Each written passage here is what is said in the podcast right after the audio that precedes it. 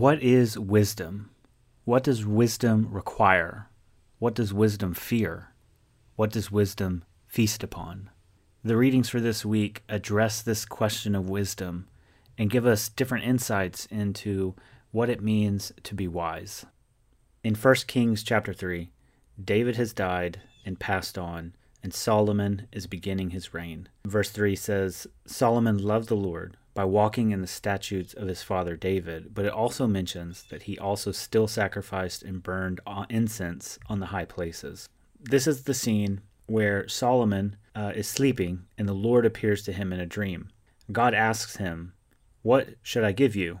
And Solomon replies, You have shown great and faithful love to your servant David, because he walked before you in faithfulness, righteousness, and integrity you have continued this great and faithful love for him by giving him a son to sit on his throne as it is today. Lord, my God, you have made now your servant king in my father David's place.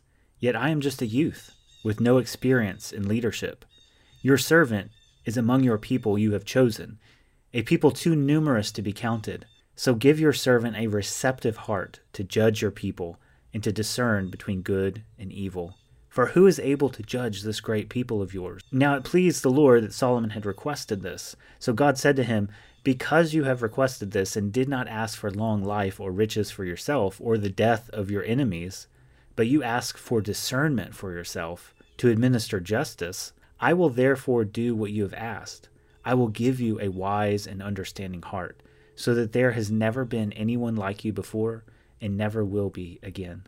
The Lord also tells Solomon that he will also give him what he did not ask for riches, honors, and um, he will not have any rival uh, in these things for his entire life. And so, this is a promise that God keeps and that Solomon uh, experiences. The rest of Solomon's story, of course, includes a great downfall, a wonderful consolidation of the kingdom, and yet at the end of his life, he succumbs to foolishness. His heart was led away uh, because he started practicing the things uh, that the Lord had told him not to do. So, one of the major features of Solomon's reign is this move from great wisdom to great foolishness, from great wealth to great poverty, the consolidation of the kingdom to the division of the kingdom right after his death.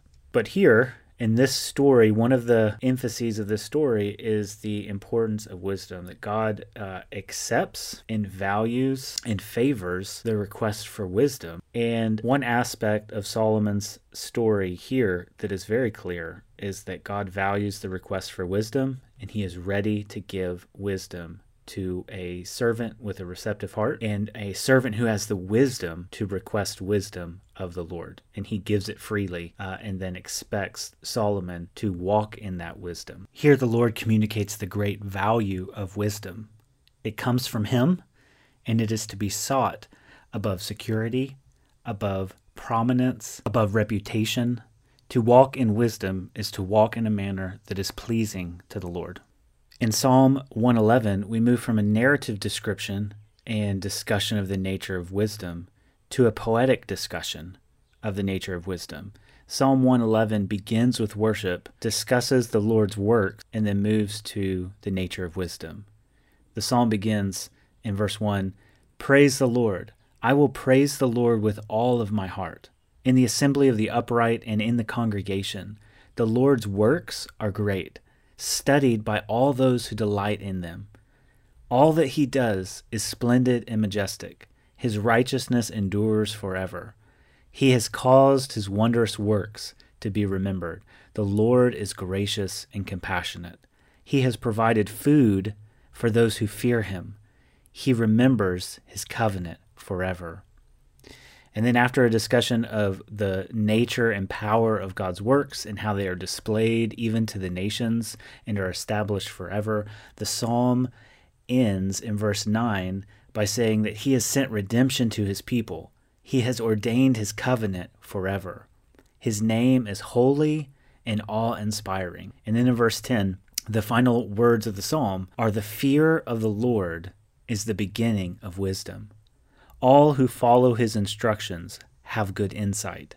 His praise endures forever. So here we have this really interesting connection between the works of the Lord in redemptive history, the worship of the Lord, and then the nature of wisdom. Part of what it means to fear the Lord is to recognize his absolute sovereignty, his awe inspiring power, and his gracious condescension to us in covenant. Fearing the Lord in the context of wisdom means that we order our lives in light of who God is and what God does. The gospel reading for this week comes from John chapter 6. This is the passage where Jesus says, I am the bread of life. This passage is always confused and intrigued early and later readers because this is the passage where Jesus speaks of eating his flesh and drinking his blood. What could this mean? One of the things that I want us to think about is the way that this passage relates to communion and the pursuit of wisdom that we've been talking about.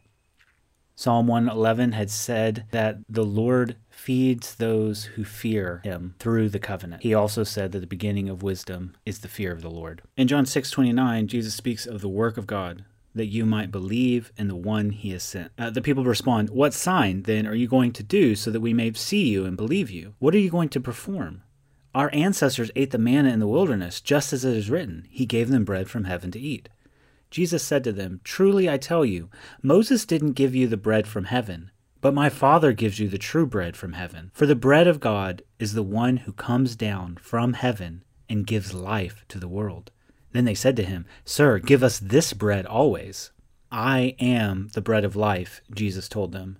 No one who comes to me will ever be hungry, and no one who believes in me will ever thirst again. But as I told you, you've seen me, and yet you do not believe. Everyone the Father gives me will come to me, and the one who comes to me I will never cast out.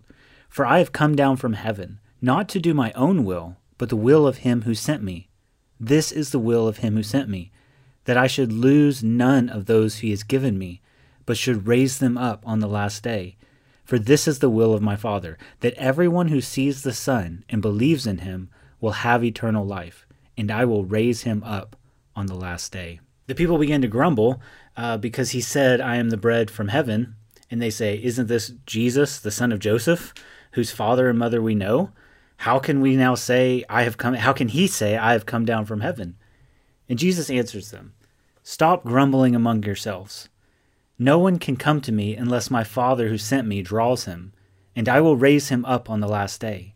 It is written in the prophets, and they will all be taught of God. Everyone who has listened to and learned from the Father comes to me. Not that anyone has seen the Father except the one who is from God. He has seen the Father. Truly I tell you, anyone who believes has eternal life. I am the bread of life. Your ancestors ate the manna in the wilderness, and they died. This is the bread that comes down from heaven, so that anyone may eat of it and not die. I am the living bread that came down from heaven. If anyone eats of this bread, he will live forever. The bread that I will give for the life of the world is my flesh. There's a lot going on in this particular passage, uh, this sayings of Jesus. One way to get a handle on this is to look before and think about something that comes after this passage. Jesus has just said that the will of the Father is to believe in the one whom he sent, Christ, and the work that he is doing. Um, so, this is one way to think about partaking of the flesh and blood of Jesus is to believe in the work that he is doing and have life in his name. Later in John, John chapter 15, the language of abiding in Christ, abiding in the Son by the Spirit, comes into the foreground as a way of talking about the closest possible intimacy uh, between a believer and by faith in Christ, the Son. Um, so, thinking about what does it mean to abide in Christ in the nature of union with Christ. So those who are united with Christ, the most intimate form of relationship with the Son that is possible. So within this context, uh, we can kind of get a handle on what's going on here. Jesus is speaking of the relationship between the Father and the Son, and the relationship between the Son and those who believe in Him. Um, so if you believe in Christ, you are caught up in this relationship between the Father and the Son, and you will be nourished by this relationship as you partake of Christ in union with Him. The final reading for this week comes from Ephesians chapter 5. Here, Paul discusses the nature of the Christian life by returning to the theme of wisdom. He says in verse 15, Pay careful attention then to how you walk, not as unwise people, but as wise, making the most of the time, because the days are evil. So don't be foolish, but understand what the Lord's will is. And don't get drunk with wine, which leads to reckless living, but be filled by the Spirit, speaking to one another in psalms, hymns, and spiritual songs, singing and making music with your heart to the Lord, giving thanks always for everything to God the Father in the name of our Lord Jesus Christ, submitting to one another in the fear of Christ. This is a wonderful passage, and reading it in light of the readings for this week help us to see a few things. One, the theme of wisdom, uh, the theme of the Lord's will, uh, God's sovereignty, and living in light of that, and also the idea of submitting to one another in the fear of Christ. As we talked about before, the fear of the Lord relates to living in light of God's sovereignty, God's covenant, and the way that God has ordered the world. And here, Paul says that we should submit to the fear, submit to one another in the fear of Christ. This passage helps us keep wisdom in Trinitarian perspective, all under the rubric of what it means to follow and understand the Lord's will. Here we see how do you accomplish the Lord's will? By being filled with the Spirit, by giving thanks to God the Father in the name of our Lord Jesus Christ, and doing this, submitting to one another in the fear of Christ. And all of this is a filling out, a reflection upon what it means to be wise, not as unwise people, but as wise. How can we avoid playing the fool? Only by the work of the entire Trinity. Collectively, the readings for this week show us different facets of the nature of wisdom. Solomon's narrative shows us the wisdom of requesting wisdom and its great and exceeding value. Psalm 111, the psalmist shows us the source of wisdom as the fear of the Lord and connects it to worship, uh, remembrance of the Lord's work in covenant. Uh, the Gospel of John emphasizes the nature of union with Christ as the wisdom of God and the importance of abiding in Him by trusting in Him as our only source of salvation. And Ephesians 5 shows us walking in wisdom involves pursuing the Lord's will, giving thanks to God the Father in the name of the Lord Jesus Christ, submitting to one another in the fear of Christ, and allowing the Spirit to fill our lives with all manner of speech that edifies other believers and that glorifies God as Lord in our own hearts. What's more, reflecting on the failure of the first son of David reminds us of the victory of the future coming son of David. Where Solomon's wisdom turned to foolishness, Jesus' work as the wisdom of God endured the foolishness of the cross so that we might walk in wisdom by being filled with the Spirit. Here we sense the terror and comfort of the pursuit of wisdom. When I reflect on the pursuit of wisdom and this high standard of the fear of the Lord, I realize that I'm not capable of being wise. My heart is not strong enough for this type of wisdom. But the gospel is that I can fear and tremble before the only wise one. He has sent the Son and poured out the Spirit that by faith allows me to walk not as unwise, but as wise, giving thanks always for everything to God the Father in the name of the Lord Jesus Christ. Reflecting on these texts can convince you that wisdom is worth the wait. It takes time for God to do this work in you.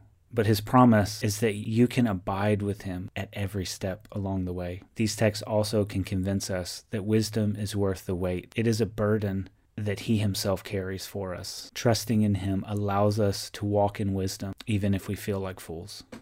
Praise the Lord for his grace.